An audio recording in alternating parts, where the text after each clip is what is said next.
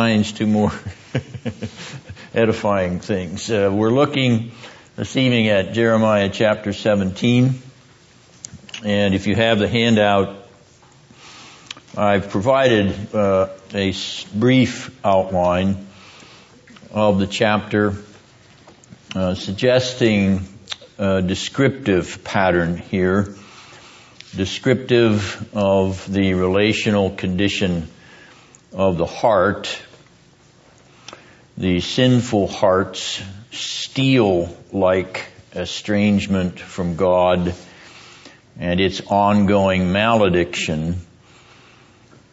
The saved heart's flesh-like transformation by God and its subsequent benediction. And this uh, pattern is arranged contrastively, uh, contrastively rela- relational conditions of the uh, hard heart and the saved heart. However, we must also come to grips with a narrative element in this chapter. That is, a element of the chapter which is actually a story. It recounts a dramatic or historical uh, event. And if any of you have had the chance to look at the chapter, what would you suggest in this passage is a narrative element. Glance down at, go ahead, Ben. I would say the, the keeping of the Sabbath. Right. If you look at verse 19, you'll notice that Jeremiah is instructed by the Lord to go to the public gate of the temple in Jerusalem. And consequently, this uh, story of the issue of the Sabbath in Jerusalem during the days of Jeremiah begins to uh, take on a narrative color. We have a story of Jeremiah in confrontation with the nation uh, with respect to the Sabbath day. Now the scene or the setting of this narrative, and this narrative element covers verses 19 to 27 of the end of the chapter. The scene or the setting is the temple gates or the temple gate. And I'm wondering if any of you have a translation which reads there in verse 19, the gate of Benjamin. Do any of you have a translation that has that reading?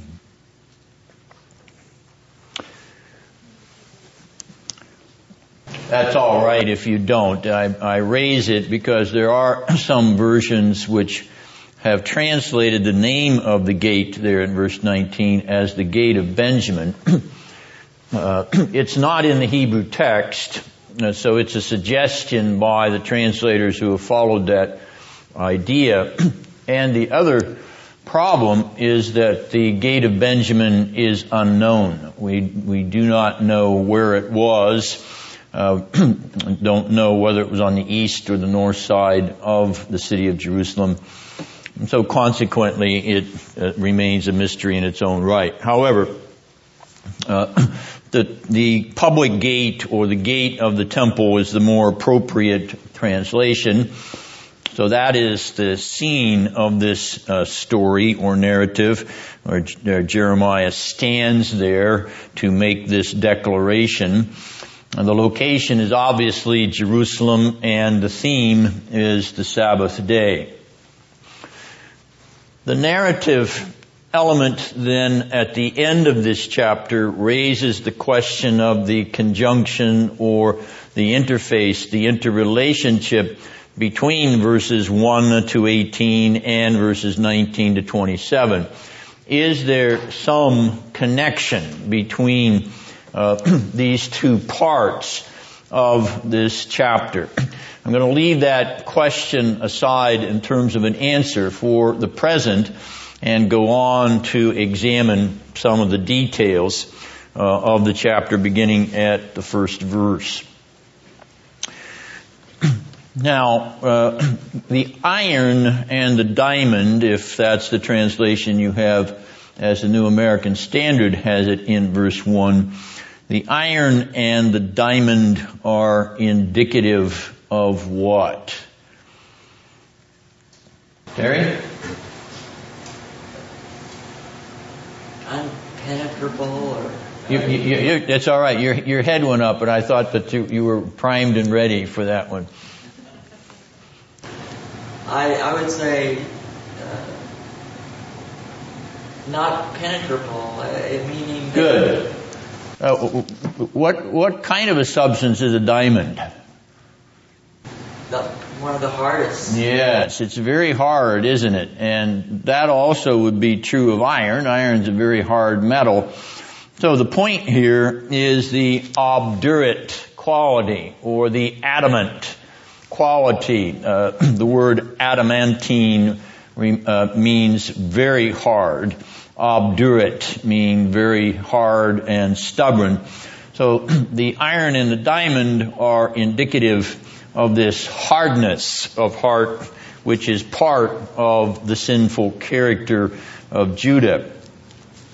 If you hold your finger there in the 17th chapter and turn over to the book of Zechariah, let's take a look at another passage which is similar to this, Zechariah chapter 7 verse 12. And Ben, I'm going to ask you to read it because I know that you have a New American Standard and the New American Standard has a correct translation here. 7 verse 12. Uh, Zechariah 7 verse 12. They made their hearts like flint, so that they could not hear the law, and the words which the Lord of hosts had sent by his Spirit through the former prophets. Therefore great wrath came from the Lord of hosts. And who would one of the former prophets be, Ben? Jeremiah. Jeremiah would be one of them. How hard is flint? Yes, it's very, very hard. I don't know if you've ever had a, a flint arrowhead in your hands. I don't know whether you've ever had the opportunity to handle an Indian flint arrowhead. They're very, very strong, very, very uh, uh, obdurate, very, very hard. All right. Now the other passage is in Ezekiel, and if you turn uh, past Jeremiah to Ezekiel chapter 11, verse 19.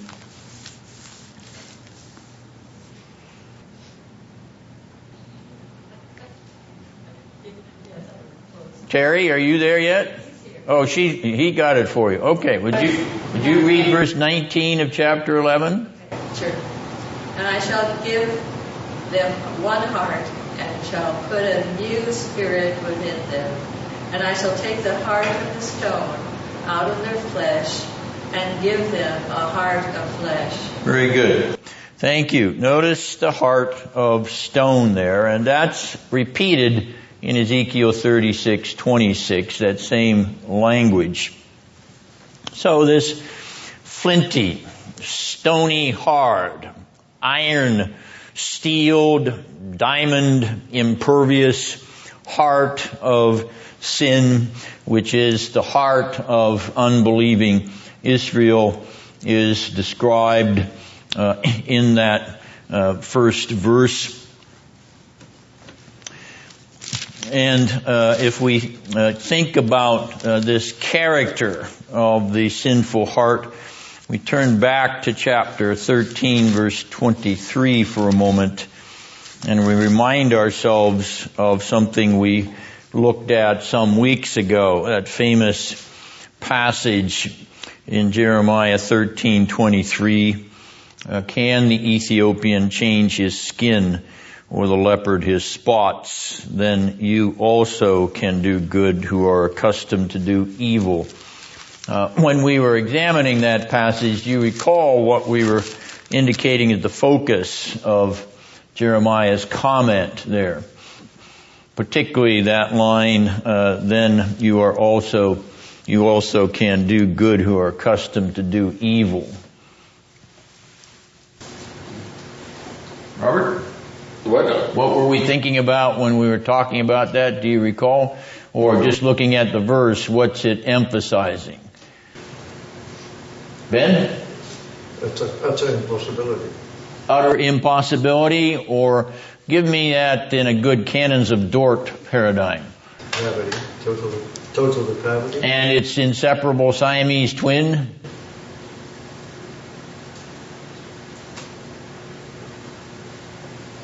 You've already you've already said it in other words, but we have uh, twin T's, don't we, with total depravity? We actually have two T's, don't we, Terry? What's the other T? Ben has given us total depravity, the canons of Dort, which the Westminster Confession also picks up on, gives us total. What did you What did you say, Ben? As you explained. I guess it's total, uh, total inability. Inability, correct. The two T's, all right? Total depravity contains within it total inability, and that's what Jeremiah is saying here. Well, here we have this totally adamant or totally obdurate or totally iron diamond hardened heart, which of course is totally unable because it is accustomed to doing what is in its depraved nature and is therefore unwilling to do the good uh, as uh, 1323 indicates. So uh, we we realize then that this passage here in 17.1 is underscoring the inability of an iron heart hard as diamond to make itself malleable, to make itself soft as the tender newborn flesh of a baby. In other words, there is no capacity, there is no ability, there is uh, no inclination even for this uh, iron hard heart to be soft and tender and malleable and fleshly. It remains obdurate. That is the condition of all men and women and children by nature. And consequently, the uh, inability as well as the depravity uh, leaves us reeling with the uh, understanding that in and of ourselves we are powerless to alter our inherent condition and nature. Now, in this first verse of 17.1, you'll notice that he mentions the altars, the horns of their altars. Why is he bringing up the matter of their altars when he's mentioning the sin of Judah? Lisa, what do you think about that? What, what altars is he talking about? Is he talking about the altar in the temple of Solomon in Jerusalem? God's altar?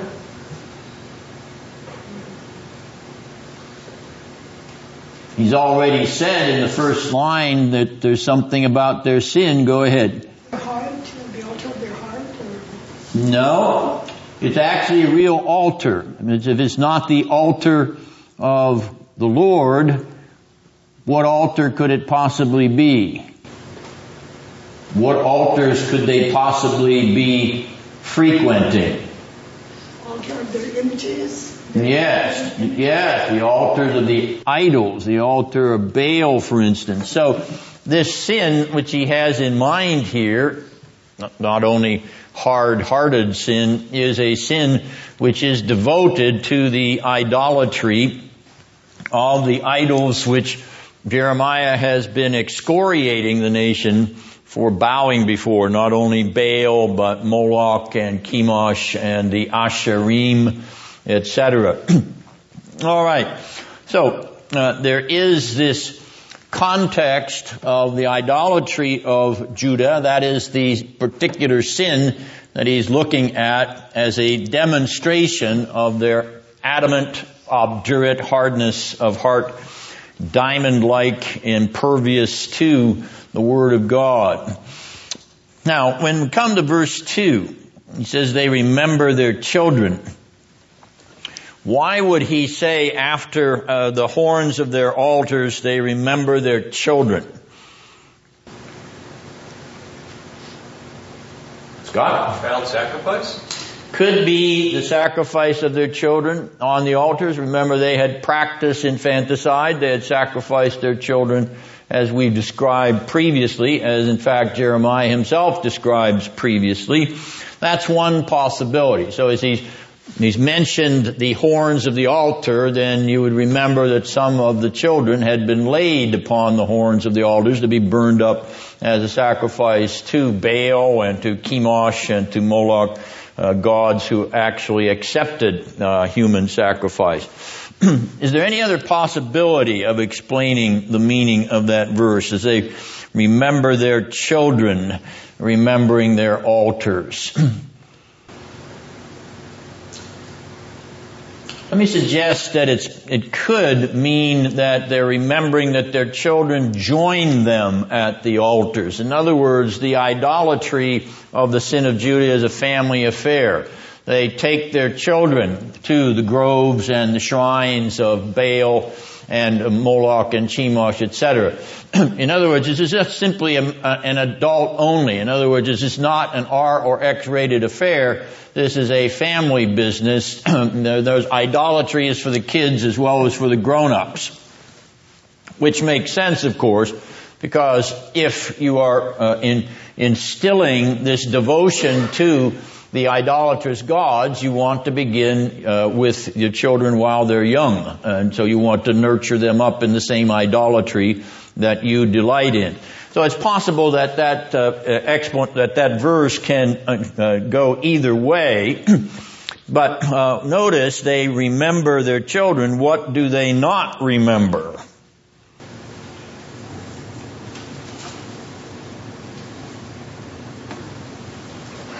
Verse 19 and following, what do they not remember, Ben? They do not remember to keep the Sabbath day holy, do they? They do remember to go to the altars of the Baals, the altars of the idols, the altars of the gods who are no gods, but they do not remember to keep the Sabbath day holy. And the word remember that is used here is the very same word that is used for Exodus 20 verse 8, remember the Sabbath day to keep it holy. It's the same Hebrew word. Well, they do not remember the Sabbath day, but they do remember the days for worshiping their idols, don't they? They not only remember the days for worshiping their idols because they bring their offerings to the horns of their altars, they remember the altars of the idols where they bring their sacrifices and they remember the places in which they worship their idols. Notice they remember the green trees on the high hills. Verse 2, they remember the high places where their sin was spread throughout their borders. Verse 3, so they don't remember the Lord's Day and they don't remember the Sabbath, uh, sanctification of the Lord's Day, Sabbath, but they do remember the place where they worship their idol gods. In fact, they are obsessed with their idol gods. They long to be possessed by their idol gods. Which is why pagan idolatry embraced sexual relations in worship, obsession to be possessed by the god or the goddess. This obsession to be identified with the divine to be swallowed up in the ecstasy or the mystery of the ethereal. All right, this is uh, ancient idolatry. Let's think for a moment about idolatry in our modern culture. We've reviewed this before in our comments about the uh, idolatry Uh, uh, condemning message of Jeremiah, but let's pause to reflect once again on idolatry that in our modern culture eschews metal, wooden, and stone gods and goddesses. Modern idolatry is the idolatry of adulation. It is the idolatry of adoration. It is the idolatry of worshipful devotion. It is the idolatry of obsession. Obsession with self. Obsession with self, which is in fact the fundamental power of idolatry in ancient culture as it is the fundamental power of idolatry in modern culture. Take the adulation of pleasure so seductively enshrined in our culture with its rites, its rituals of devotion. Worshipful devotion to pleasure providers. Religious like trust in those who assure one of ease, pleasurable ease, and so the devotees pledge their dependence, pledge their dependence on those who provide them with ease. The ease of codependence. The ease of contentment. The ease of no responsibilities save to bow before the pleasure providers. The ease providers the all-powerful providers upon whom they are dependent for their ease and their pleasure. And they are obsessed with it and they will not give it up. They will in fact ask you for more of it because it insatiably consumes them with the obsession of possessing ease and pleasure and no responsibility. That is modern idolatry. Or take the adoration of power. Power to dominate other humans with control.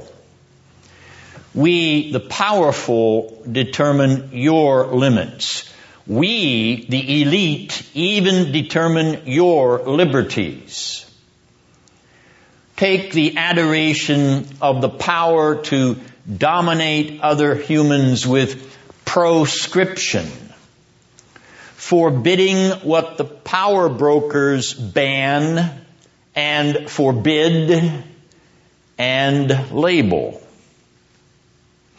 Take the adoration of the power to dominate humans with prescription, decreeing and regulating what the power brokers desire to regulate and legislate. Or take the adoration of the most worshipful power to dominate humans with amplification, extending and increasing power more and more pervasively over human beings and human actions so that little freedom and liberty remains. The adoration of power. Modern idolatry. Or take the worship of the person. The adulation and exaltation of personality to cultic devotion, erecting a shrine around personal charisma, personal energy, personal magnetism, genuflecting at the aura of the person's appearance, godlike on stage, on screen, in person. Worshipful adoration of God-like person. More modern idolatry.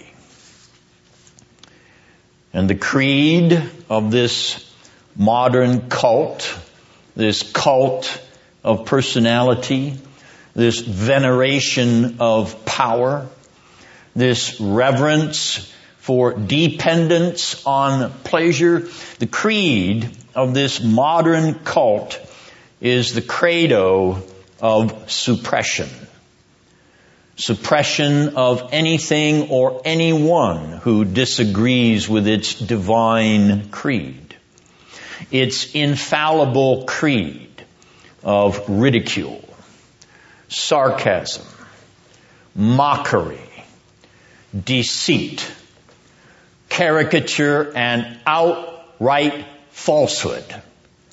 Outright falsehood devoted to silence, to suppress, to subjugate all and any opposition. The creed of suppression. Modern idolatry. Modern idolatry which manifests itself in a heart that does not believe in the triune God, Father, Son, and Holy Ghost.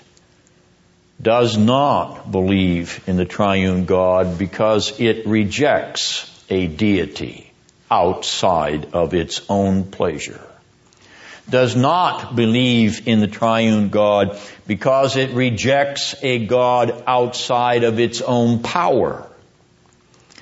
Does not believe in the triune God because it rejects a, a creed apart from its own creed. Its own self-advancing creed and agenda of the cult of its own personality. It does not believe in the triune God because it rejects a shrine not consecrated and sanctified to itself.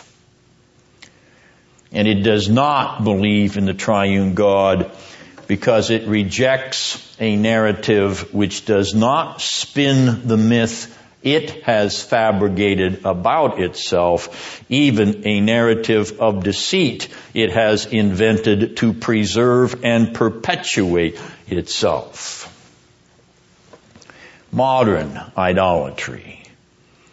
All about the worship of the self and the God-like persona who lies within the self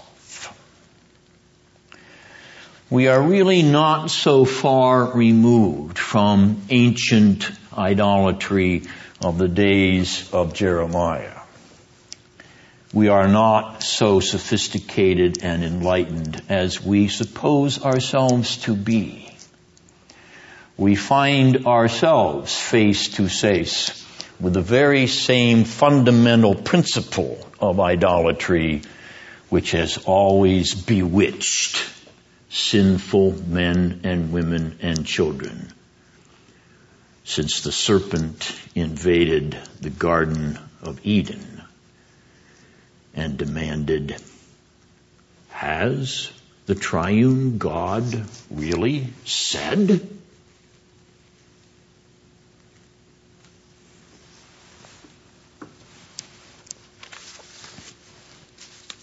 All right, now, Verse 4 refers to a phrase which we've looked at before, namely this clause which says the land not known or the land which you do not know. First of all, what land is this? Terry, what land is this? Babylon? It's the land of Babylon. And that reminds us of what we talked about last week, that going out to the land not known was a reverse what, Terry? Do you remember?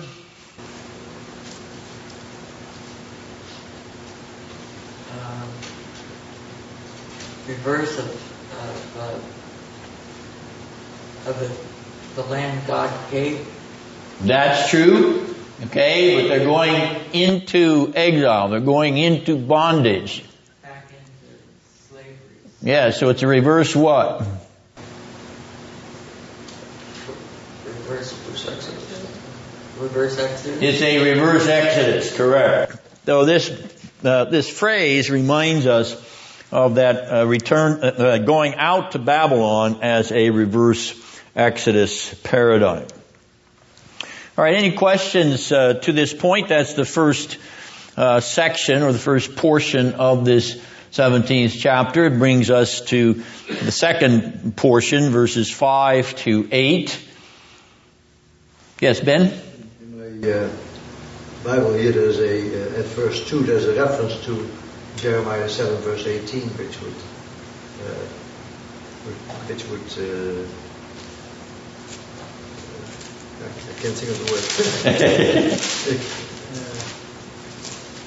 Jeremiah 7:18 is where they, the children remember because the children were involved in the. Uh, yes, very good.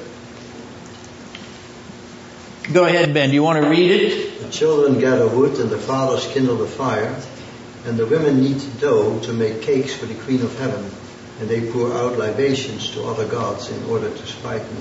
Thank you very much for noting that and uh, even reminding me of something I've forgotten about that unders- underscores the kind of fine family affair that's involved in uh, this idolatry. That was uh, Jeremiah 7 verse 18. He's, re- he's reminding uh, us that the teacher doesn't have total recall.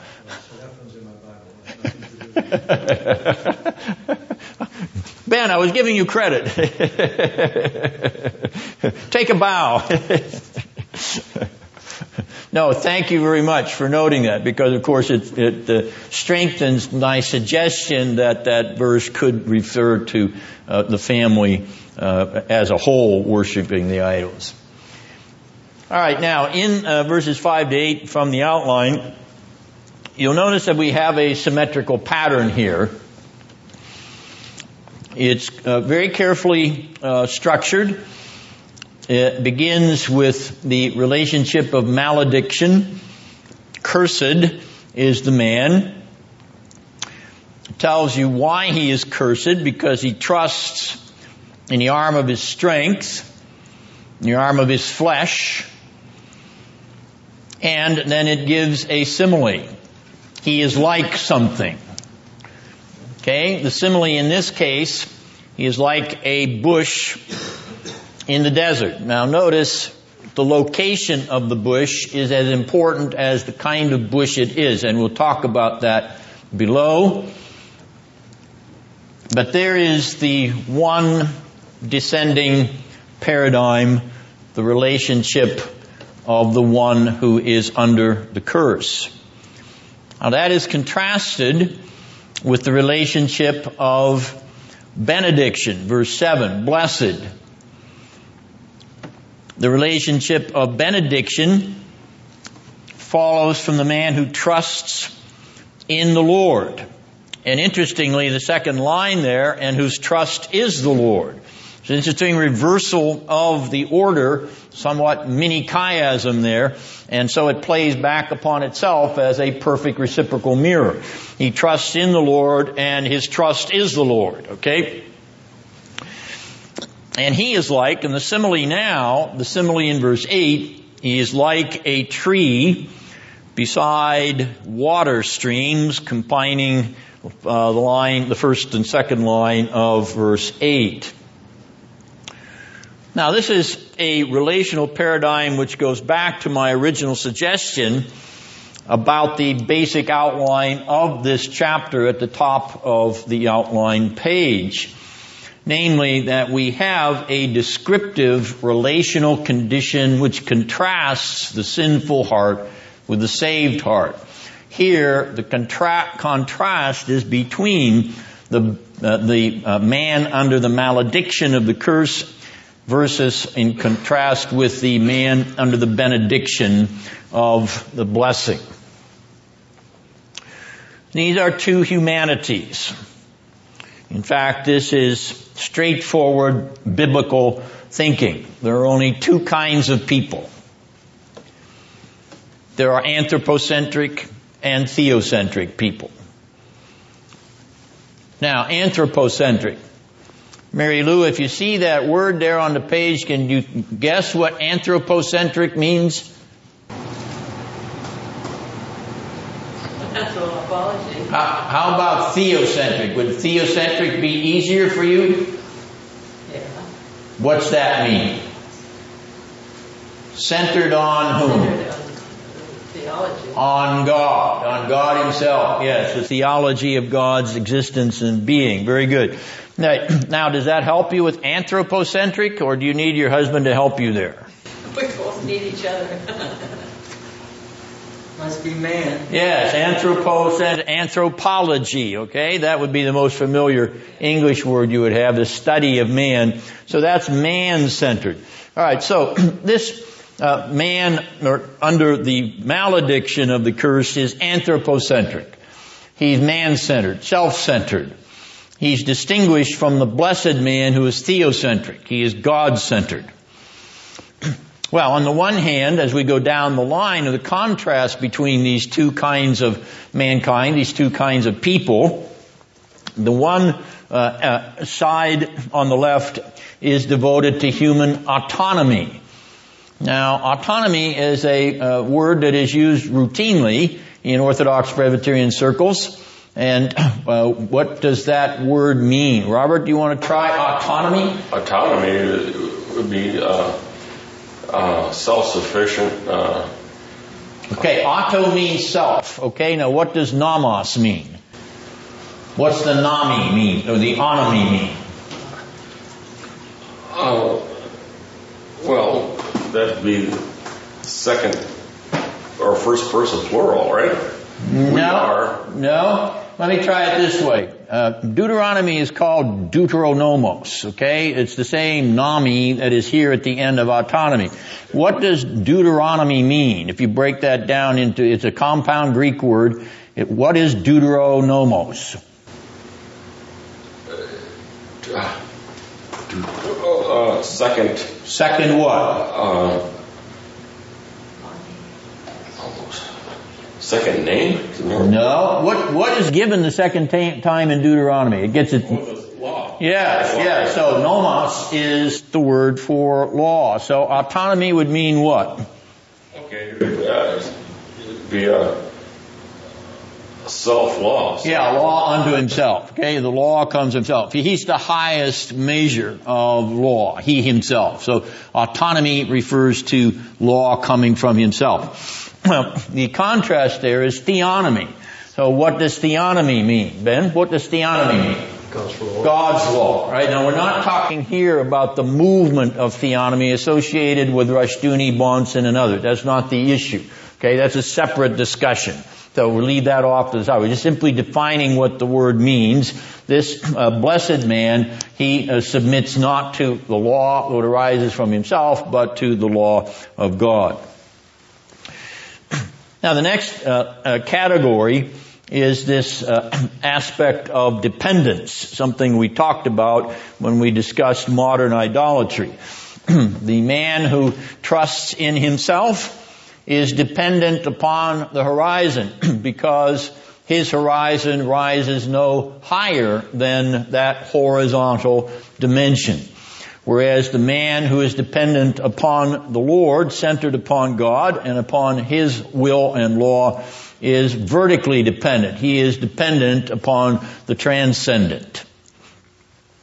So the one has a very flat view of life because his horizon is only as flat as the horizon of the curvature of the earth.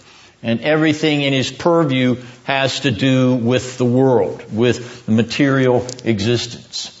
But the man who looks up unto heaven is dependent upon the God who is transcendent and above the horizon, but the God who also speaks into the horizon in order to draw that blessed man theocentrically into the glory presence of the Lord. All right, the next category is the human weakness, which was uh, pointed out in terms of the arm of strength or the arm of the flesh of the cursed man, whereas the uh, opposite of that would be divine power. That is, the blessed man trusts in the power of the Lord. Uh, this human weakness leads to human treachery, so that the cursed man is treacherous, he's traitorous, he's deceitful, he cannot be trusted, whereas the blessed man is one who manifests the trustworthiness of God because not only does he trust the Lord, his trust is in the Lord, or trust is the Lord. In other words, he's manifesting the trustworthiness of God in his trust uh, in God. And that of course means that that human weakness is impotent uh, as compared with the omnipotence of divine power and the consequence of the uh, anthropocentric worldview is damnation, whereas the consequence of the theocentric worldview is salvation. Now when I say theocentric there, please understand me carefully. Theocentric in terms of Trinitarian theocentricity. We're not talking about Islamic theocentricity. We're not talking about Judaic theocentricity. We're not talking about Unitarian theocentricity. We're talking about Trinitarian theocentricity, biblical theocentricity, which is the centricity of the one God in three persons, Father, Son, and Holy Spirit. So don't think that when I'm saying theocentricity, I just have this kind of amorphous notion of, uh, you know, some kind of divine being. No, it is the full Trinitarian revelation of the divine being of uh, biblical uh, of the biblical text. All right, now I mentioned that we would talk about this bush a little bit in verse six. We noted uh, up above that uh, this bush is in the desert. The Hebrew word here is actually uh, a juniper bush or juniper shrub. It's not really a, uh, a large bush, and it does not have deep roots. It's very shallow. Uh, it has very shallow rootage, and is found in the desert, as the text suggests. Uh, the juniper tree or the juniper bush uh, grows in the desert of the Arabah. Now the Arabah, where's the Arabah? Scott, I'll put that one to you. Where's the Arabah? It's in the desert. Um, Actually don't remember. Where the, geog- where the geography of the Near East, where's the Arabah? Does anybody know where it is? Alright, it is the region south of the Dead Sea. Notice also in this verse, that in verse 6 it is uh, it grows in a land of salt without inhabitant and uh, the dead sea of course is called in the old testament the salt sea a couple of times and uh, it has the highest level of salt water concentration in the world. It's even more salty than the great salt lake in utah. So this region south of the Dead Sea, going down to the Gulf of Aqaba. If you can imagine uh, the Sinai Peninsula, which is like a great inverted triangle, the Gulf of Aqaba is on the right-hand side of that triangle, and uh, from the Gulf of Aqaba up to the Dead Sea is the uh, it is the Arabah, the not the Aqaba, but the Arab Arabah. Okay, so if you think of your geography uh, you may remember that the Gulf of Aqaba was the center of the Six Days War in 1967. The outbreak of the Six Days War centered around the Egyptians blockading the port of Eilat, which is the seaport that Israel has to the Indian Ocean. So you could go down through the Gulf of Aqaba, through the Red Sea, and out into the Indian Ocean. And when the Egyptians blockaded it, that meant the Israelis had no outlet to the east. They would have to go all the way out through the Mediterranean, through the Straits of Gibraltar, and down around the Horn of Africa. So uh, that provoked the Six Day War in '67. And after the uh, the rise, uh, after the fall of Mubarak a year ago, uh, and the, uh, the the rise of the Muslim Brotherhood in Egypt, uh, there were also some Egyptian warships which started to attempt to repeat that blockade of the Gulf of Aqaba, as if they were going to reignite it, that, that campaign or that blockade once again to provoke Israel. Well, at any rate, it's in that region from the Gulf of Aqaba up to the southern end of the Dead Sea, which is called the Arabah, very desolate desert. And in fact, around the Dead Sea, just in the border at the south end of the Dead Sea, very salty. And this juniper bush is uh, does grow there. It is found there. It's not. It's not. It's it's not only found there. It's found elsewhere, but it is found there, and it has very shallow roots, so that it uh, it, it does not uh, go. Excuse me. It does not go deep. That's the point. So the uh, the roots of the cursed man, the man of of uh, trusting in his own flesh, uh, those roots don't go very deep. He does not have very strong roots. All right, well, it's time for your break, so uh, take a break and then we'll come back and do page two of the outline, beginning to look at the tree in verse 8.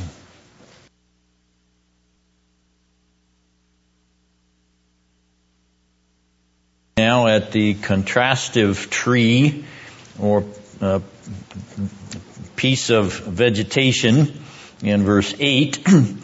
and uh, this tree, notice in the second line, has roots which are uh, deeply extended because of the water streams which feed it. Notice that in verse 13, these streams are likened to the fountain of living water uh, which is in the Lord.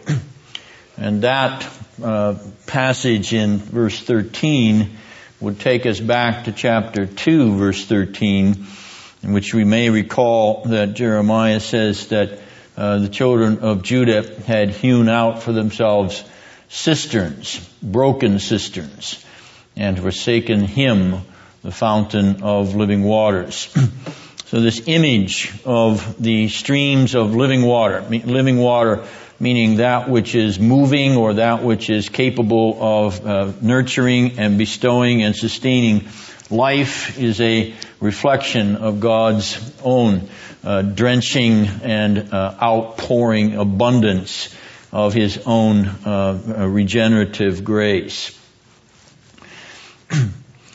So this tree, uh, which is uh, planted by the water, uh, rooted in the streams of uh, living water, uh, this uh, tree is a description of the soul refreshing, soul drenching streams of living water which flow to our hearts from beneath the throne of God. That imagery, if you trace it through the uh, scriptures will bring you to uh, the book of Revelation where from beneath the throne of God comes a fountain or a stream, a river of uh, waters, living waters. Now verse 9, um, does anyone have a King James with them? Do you? Uh, Lisa, would you read the, the first two lines of verse 9 in the King James for us, please. Thank you. It's that line, desperately wicked, that Lisa read from the King James that I want to focus on. You'll notice that the King James translates two words there, desperately wicked, at the end of that clause. The problem with the King James is that there's only one word in the Hebrew text. So that the, the New American Standard, and Ben, you have the New American Standard. I know I don't know whether anybody else has a New American Standard, but the, the translation there, Ben, of that last word is what? Sick. Desperately sick. Once again, the New American Standard has translated one word by two, but it has suggested not desperately wicked, but desperately sick. Well, if we take the New American Standard suggestion that the heart, which is deceitful above all things, is desperately sick, is the New American Standard at odds with Paul's doctrine? Let's take a look at Colossians 2, chap- chapter 2, verse 13. Keep your finger in, second, in Jeremiah 17, and let's turn to the New Testament for a moment. Let's take a look at Colossians 2, And whoever finds it, uh, just uh, go ahead and read it out for us. Colossians, Colossians 2 verse 13, please. And when you were dead in your transgressions and the uncircumcision of your flesh, he made you alive together with him, having forgiven us all our transgressions. You were dead in your transgressions. All right. Notice that Paul suggests that the sinner is dead in his transgressions. Now, if we wanted to parallel that, we could turn to Ephesians 2 verses 1 and 5. We'll not do that right now. It's just enough for us to see that it's also in Colossians. Usually we find it in Ephesians. I wanted you to see that it's also paralleled in Colossians. Therefore, is a New American Standard taking exception to Paul's doctrine of the nature of the transgressor, that is, sinner in his natural state? is the New American Standard suggesting that the sinner in his natural state is sick? Yes. Sounds like it. And if he's sick and that's the New American Standard, that's what the New American Standard is doing, then what, uh, what doctrine of uh, sin, what doctrine of, uh, of uh, the sinful condition of uh, natural man, unconverted man, is the New American Standard promoting? You mean the word woeful? No, the word sick. Is this an incorrect translation or could the word Let, us just think about what they might be suggesting, all right? Right now, we're, uh, we're, we're, go, we're running with what Cheryl has suggested, that they do think that the sinner in his natural state is sick. So, so what view of man does that uh, line up with? The Arminian notion of the fact that he's not dead, okay, the sinner is not dead in his natural state, he's only sick. and it's certainly not Pelagian, that is where the sinner is in, in a state of health, he's well. So if we're going to use this medical imagery and translate the word here sick, then we have a possible contradiction of the apostles' doctrine in the New Testament. Now, I don't think that the New American Standard translators are trying to take issue with Paul. I think they're tempted to talk about how desperate this condition is. It is a condition of desperation like a person who is desperately ill, desperately sick. right now, once again, uh, I'm not blaming them for a semi-Pelagian or Arminian notion here. I think I can get them off the hook uh, and give them the benefit of the doubt. But nonetheless, it does raise the issue and it's worth us thinking about it. But, did they translate the word correctly? That's the other issue. Is sick appropriate here? Okay? They've got desperately sick. We've only got one Hebrew word. Should they have translated sick and left it? The heart is deceitful above all else, is more deceitful than all else, and is sick, and left desperately out? Let's see what they do with verse 16. Take a look at verse 16 of the 17th chapter. And Mary Lou already mentioned the word that I'm looking for here in this verse, but she was mentioning it in relationship to verse 9. Do you remember what word you said, uh, Mary Lou, a little bit ago? Desperately, I think. No, you used another word. Uh, oh, oh, woe. Woeful. Yes. Is that in your translation of verse 13? Was it verse 16? I'm sorry. Along for the woeful day. I think so.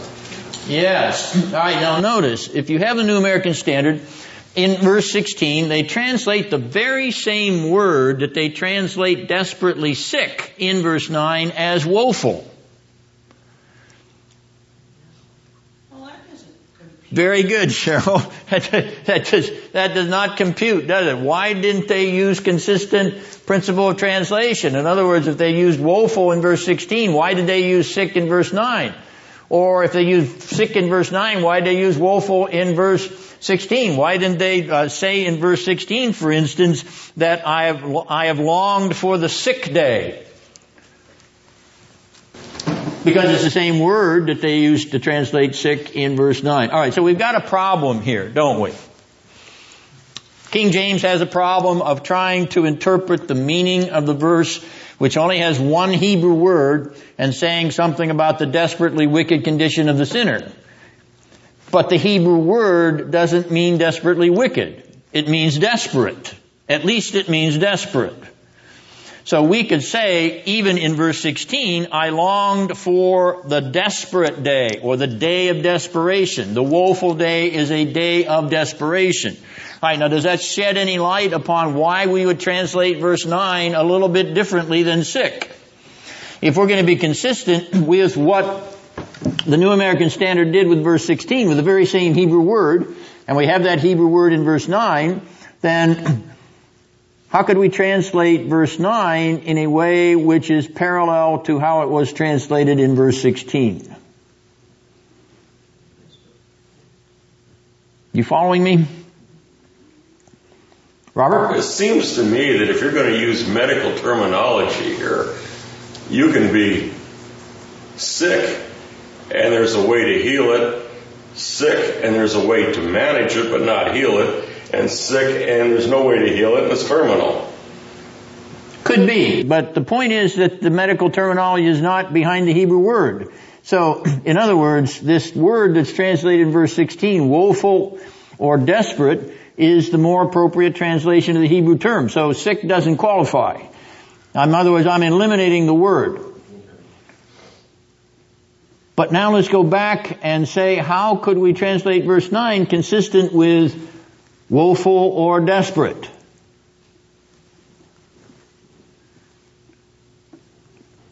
Alright, what's being described in verse 9? It is the, it is the state or condition of the soul in that sinful relationship, isn't it? Alright, so could we translate that verse consistent with the way the word is used in verse 16 and is in a desperate state and is in a woeful state? And what's a woeful state? A woeful state means woe is coming on you. What, correct? And when God utters his woes against you, what does that mean? Benediction? No. Malediction. Does it mean blessing? No, it means curse. So I think the solution to this, uh, shall we say, little exercise in how to properly translate this Hebrew word I think the solution is to realize that what Jeremiah is describing is the condition of the heart which is under the curse of God. The condition of the heart which is hardened in sin, like iron and diamond. The condition of that heart is desperate. The condition of that heart is woeful because it is under the curse of God's woe. This would make this passage then fully consistent with Paul's doctrine of being dead in trespasses and sin. In other words, there's no, there, there's no spiritual life there. There's nothing to commend that heart to God. It is in a state of desperate alienation, separation, and woe before Almighty God. It needs what? It needs help. It, I heard, Lisa, did you say it? It needs a new heart. It needs a transformation. It needs a what? One more word. It needs a regeneration, does it not? It is in desperate states, it must be born again. It is in a woeful state, it must be regenerated. It must be born from above. It must have a heavenly birth, not an earthly birth. It must have a birth in the spirit, not a birth in the flesh. That is the only way to relieve its desperate condition. Does that come by its own works and power? It comes by the work of the Holy Spirit, which is a work of Grace. grace. Very good. So it's going to be grace, grace, and all of grace because it's only the omnipotent grace of God which could regenerate a diamond hardened heart, an iron hardened heart, a heart which was desperately in a state of woe. It's only the grace of God that could alter or change that condition. If you are in that condition, you have been the object of a gracious act of God. He has transformed your obdurate heart to give you a new heart of flesh by being born out of heaven. You haven't been born of the flesh. You've been born out of heaven. It's an eschatological birth. Okay. Any questions?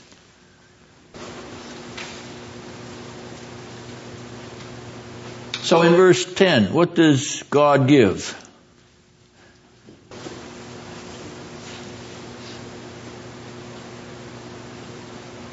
Each man according to his ways. He gives what is deserved, correct?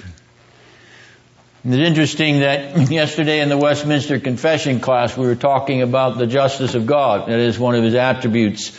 And we were describing the uh, elements of God's justice in terms of distributive justice. A classic way of describing God distributing what this verse talks about, what each man deserves according to his deeds. So, the distributive justice of God is a formal way of describing God giving what is owed. Do you want God to give you what you owe? Terry, do you want God to give you what you owe? No, you don't. You don't, you don't want God's distributive justice. What, what do you want? You want His grace. Well, how is His justice going to be satisfied for what you owe? Because of what Christ, what Christ uh, paid them. So what Christ owes, you want, you, you want God to give you what Christ owes, right? What Christ earned, not what you've earned. Very good. Alright. so here's a classic statement then in the Old Testament of God giving uh, uh, sinners what is due. Now, verse 11 is a little challenging. This uh, description of what the partridge does is uh, is is is a bit uh, confusing, partly because the text is very difficult to translate. So, any of the English translations that you have are in some ways a guess at what uh, the passage actually says. It's it's a difficult and tricky piece of Hebrew. So uh, I'm going to just br- briefly suggest what the options are. Uh, there is an old tradition that a partridge will sit upon eggs that it did not lay. And uh, they will eventually hatch. In other words, it'll take over a nest of some other bird and it'll sit on the eggs until they hatch. And the analogy here to the unjust man, the, un, the man who has unjustly gathered his wealth, the analogy is here, here is that he didn't uh, get his wealth uh, uh, by uh, just or righteous means, uh, but he sits on what he has taken from others until it hatches to his benefit. That's one possible analogy to this partridge illustration. But the second illustration is a little more complex, though it may be truer to the way uh, partridges actually uh, operate, or at least some partridges operate. That is, the partridge sits on eggs which do not hatch because they are gathered from underneath the partridge for food before they do hatch. And so they're harvested. And consequently, the analogy here would be that the unjust man's wealth is eventually gathered from him. It's like, uh, you know, the old saw, you can't take it with you. So even though he's gathered his wealth in an unjust and unrighteous manner, uh, it's, it's going to be uh, taken from him or gathered from him even as those eggs are taken from the partridge that uh, she or he has sat upon uh, and going to be cracked for omelets or whatever else you use partridge eggs for. I don't know what you use partridge eggs for, so I never had any partridge eggs. So You know, those, those of you who are experts in partridge eggs, the culinary arts, you'll have to help me out. Mary Lou, do you know anything about partridge eggs? Well, they're used for, for some food, of course. And uh, there, there's something in here. In my book, my, my Bible says um, the 710 had said kidneys once thought to be the seat of affections. Yeah, well, that, that, that's talking about the reins of the heart, or, you know, the old King James version of the, the reins of the loins. All right, so you, you've got you, you've got this uh, challenge of trying to figure out what this analogy is, but you get the point. The point is, regardless of what the partridge is doing with the eggs, the unjust man is in uh, analogous parallel to it. Uh, so what he gains is being taken from him. Which brings us to the next section uh, of the chapter, verses 12 to 18, where Jeremiah is the speaker. Now, uh, notice that he says the glorious throne or the glory throne. Where is the glory throne? Anyone without looking up Isaiah 66 1 or do you want to turn back to Isaiah? Let's take back, let's look back at Isaiah 66 verse 1. Just, just turn back a few pages to keep your finger in 17. Isaiah 66 verse 1. Cheryl, do you have it yet? No. Okay. How about you, Terry? Heaven is my throne. Heaven is my throne. So where is this glory throne, Terry? Heaven. It's in heaven. Very good. Now, he goes on to say the glory throne the glorious throne on high. What does on high refer to? Let's turn ahead to chapter 25 of Jeremiah and look at verse 30. Jeremiah 25, verse 30.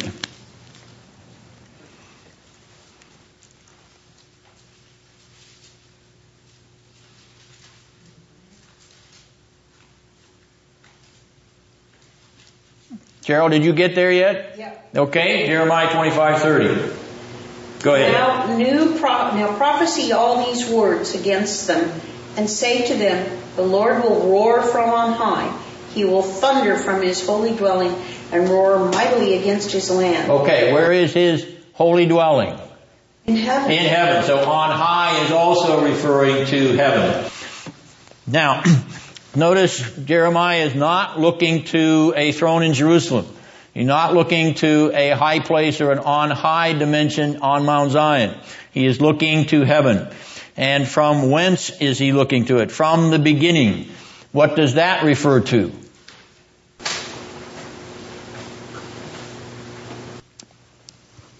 From the beginning. Creation. From creation, exactly. It is from the in the beginning beginning. Alright, so Jeremiah is looking to his refuge and sanctuary in heaven, something that has been present as God's holy habitation from the creation, from the beginning, from the foundation of the history of redemption. We are reminded once again that that eschatological reality, heaven is prior even to the creation. God's holy habitation is there. Father, Son, and Holy Spirit before there is ever any created reality. Jeremiah is looking to that dimension. He is anticipating being in that holy habitation of God's glory throne on high in heaven as his refuge, as his sanctuary. This is a specifically eschatological anticipation. He is looking to the eschatological realm, the eschatological arena. All right. Now, where is the word of the Lord in verse 15? Who are they who keep saying to Jeremiah? Who are the they? Ben, who are the they? The, people of The people of Judah, precisely. These sinners, the hard-hearted sinners of Judah. Where is the word of the Lord? Well, where is it? Look at verse 20.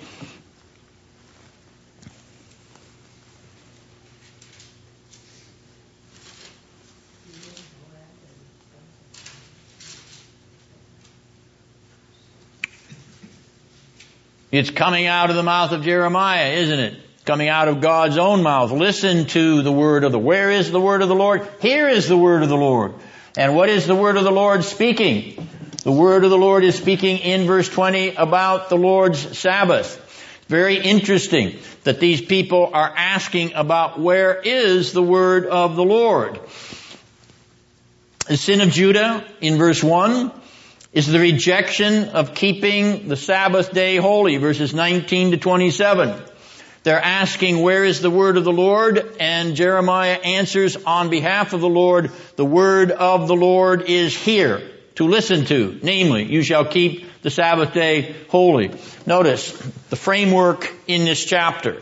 The framework between the, shall we go to, shall we say, the doctrine of the sin of Judah in verse 1 and the particular sin of Judah, which is profaning or violating or breaking the sanctification of the Sabbath day in verses 19 to 27. This is a framed chapter. There is a narrative at the end which illustrates the doctrine at the beginning. In other words, the two parts of this chapter go together. They are a seamless garment. We have sin in general in verses 1 and following, namely the sin of idolatry. We have sin in particular in verses 19 through 27, namely this particular sin of Sabbath breaking. And then we frame the one with the other so that the one is exegetical of the other. The sin of idolatry leads them to break the Sabbath day. The sin of idolatry leads them to not sanctify the Sabbath day. The sin of idolatry leads them to do work on the Sabbath day, to carry in a load into Jerusalem on the Sabbath day. The idolatrous heart, which is hardened against the Lord, is hardened against the Lord's Sabbath day. That confidence in the flesh causes them to reject the Lord as their Savior, verse 14. That confidence in the flesh causes them to reject the Lord as their shepherd, verse 16. That confidence in the flesh causes them to reject heaven in verse 12. That confidence in the flesh causes them to reject the eschatological David in verse 25. It causes them to reject the everlasting city at the end of verse 25. It causes them to reject the general assembly of the heavenly people of Judah, Jerusalem, and Benjamin who stream into the eschatological city, the city whose gates mark the entrance to an eternal Sabbath rest. This chapter is framed in a seamless garment. You cannot understand what Jeremiah is doing at the end of this chapter with the narrative of his sermon on the Sabbath day if you don't understand the sin of Judah which is desecrating it, profaning it, refusing it. And now what did it mean to refuse to sanctify the Sabbath day? Let's turn to Nehemiah chapter 13. Nehemiah chapter 13, verses 15 through 21. We will notice in this chapter of Nehemiah the same vocabulary that Jeremiah is using in Jeremiah 17, 19 to 27. Nehemiah says, verse 15 of chapter 13, I saw in those days in Judah some who were treading wine presses on the Sabbath, bringing in sacks of grain and loading them on donkeys, as well as wine, grapes, figs, and all kinds of loads. And they brought them into Jerusalem on the Sabbath day. So I admonished them on the day they sold food. Notice why they are bringing the loads into Jerusalem. They are bringing them in to sell as food. Also men of Tyre were living there who imported fish and all kinds of merchandise and sold them to the sons of Judah on the Sabbath, even in Jerusalem. Then I reprimanded the nobles of Judah and said to them, what is this evil thing you are doing by profaning the Sabbath day? Do not your fathers do the same so that God brought on us and all this city all this trouble? Back to Jeremiah chapter 17. Yet you are adding to the wrath on Israel by profaning the Sabbath.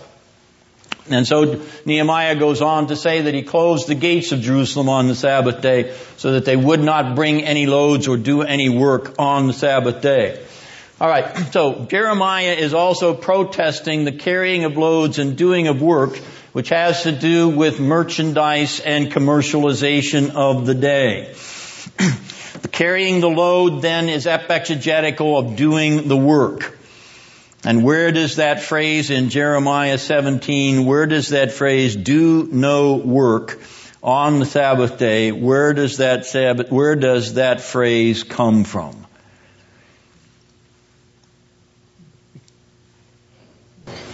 From the fourth commandment, from Exodus 20 verse 10. It's exactly the very same Hebrew phrase. See, this is not talking about any kind of uh, innocent work. This is talking about the work that God forbids in the fourth commandment. He's talking about work which God has proscribed. Specifically, it said not to do. But these idol worshippers disdain it. These worshippers of themselves disdain it. These worshippers of money and commerce over all other things disdain it. They will have their pleasure. They will have their way. They will do their thing. God himself cannot tell them to do otherwise. For they refuse God's prescription of his own day. And so, Jeremiah says, then, since you will not honor the Lord's day Sabbath, then you will be driven out of this land. Which means that in Jeremiah's day, the Sabbath was routinely profaned. It was commonplace because idolatry was commonplace. It was commonplace because the disdain for the law of the Lord was commonplace. It was commonplace and routine because they were going to promote themselves on that day and their pleasure on that day and what they wanted to do on that day. And God had no right to tell them they couldn't do it. For if he did, they would shake their fist in his face and tell them, so much for you, God, we are not going to keep your day holy. And God says, alright, if you are not going to keep my day holy, then you are not going to be in this holy land, and I will eject you from it. And I will give this land its Sabbaths of rest. Second Chronicles chapter 36 verse 21. And I will send you out of this land for 70 years into captivity. So the Sabbath, the Sabbath rest that this land deserves may be accomplished. The sin of an idolatrous nation was the sin of thumbing its nose at the Sabbath of the Lord God and saying to the Lord God, we will do whatever work we please and we will carry whatever loads we please. And we defy you to tell us not to do our pleasure. And that adamant iron heart of unbelief, which will not bend to the Lord God who himself rested on the Sabbath day, that iron heart of unbelief brings down God's wrath upon Jerusalem and Judah.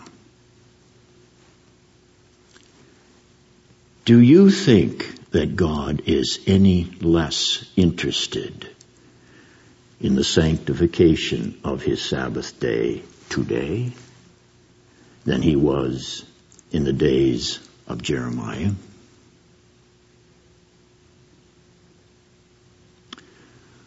I remind you that Jeremiah in this chapter has looked to heaven and that throne which is seated in that high and majestic dwelling place of God. And how does the epistle to the Hebrews describe the arena of God's high and majestic dwelling place? Chapters 3 and 4 of the epistle to the Hebrews, he describes it as an everlasting Sabbath day. Do you think that God is not conforming you unto his heavenly Sabbath by conforming you to his weekly Sabbath? Then reread Jeremiah 17 verses 19 to 27 and think again. Notice in that 25th verse, he talks about kings and princes sitting on the throne of David if the Sabbath day is sanctified. He talks about chariots and horsemen riding through the gates of that city if the Sabbath is sanctified. He talks about the inhabitants of Judah, Jerusalem, and Benjamin coming from all corners of the country and nation of Judah sitting in that city. That, notice verse 25, that everlasting city. That city which is forever. This is no mere earthly Sabbath day he's talking about. This is no mere earthly city he's talking about. This is no mere earthly Jerusalem he's talking about. He's talking about a Sabbath eternal as God himself. A rest as eternal as God's rest itself. And he's talking about a people that thumb their nose at mirroring and imitating the rest of God. And so he says, I will drive you out of my rest. You are contemptuous of my weekly rest, then I will drive you from it. I will exile you from it. I will take it from you. And you will have no rest as the fire of my wrath consumes you. Now I realize that this is not a popular doctrine in this very sophisticated age of modern America when commercialization and merchandising is going on every Lord's Day Sabbath. But it must not be so with us.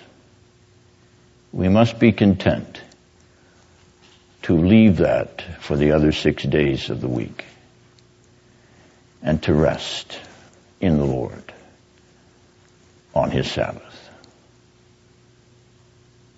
Is it too much for Him to ask of you who has given you six days for yourself and only asked one day for Himself? For if you do, give Him what He asks he says to you in the words of Isaiah 58, I will cause you to ride upon the high places of the earth and to bless you with the heritage of Jacob. That's an eschatological benediction. As Jonathan Edwards pointed out so long ago, it's an eschatological benediction which extends across the history of redemption all the way to the second coming of Christ. The Sabbath is an invitation to come to heaven, both in the assembly of the saints in worship and in your own private devotions and in your fellowship with the Word of God and with the treasures of the ages. So, do not compartmentalize this chapter to Jeremiah's Old Testament idiosyncrasies. There's too much eschatology in these verses. There's too much Sabbath eschatology in these verses. You cannot, you dare not ignore them. With the great privilege and blessing of remembering the Sabbath day to keep it holy. It's a delight. It truly is. Let us pray. Our Father, we thank you for the transcendent vision of Jeremiah and the incorporation of the transcendent Sabbath into that vision in contrast to the sinful unbelief and the profanation of that Sabbath day by Judah of old. Lord, we bless you for the saving Lord and, and Redeemer that you are. We bless you for the shepherd of Israel that you are. We bless you for the one who has given benediction out of your living streams of flowing, drenching water of life. We bless you. And we bless the day in which we can enter in to an everlasting Sabbath and take our seat in eternal Sabbath rest with Abraham, Isaac, Jacob, and the general assembly of the elect from Judah, Benjamin, and Jerusalem forever and ever. Encourage us then, O Lord, with these wonderful truths and with the power of the gospel which burned like fire in the heart and on the lips of Jeremiah, your prophet and servant. We pray in Jesus' name. Amen. Next week, chapters 18 and 19.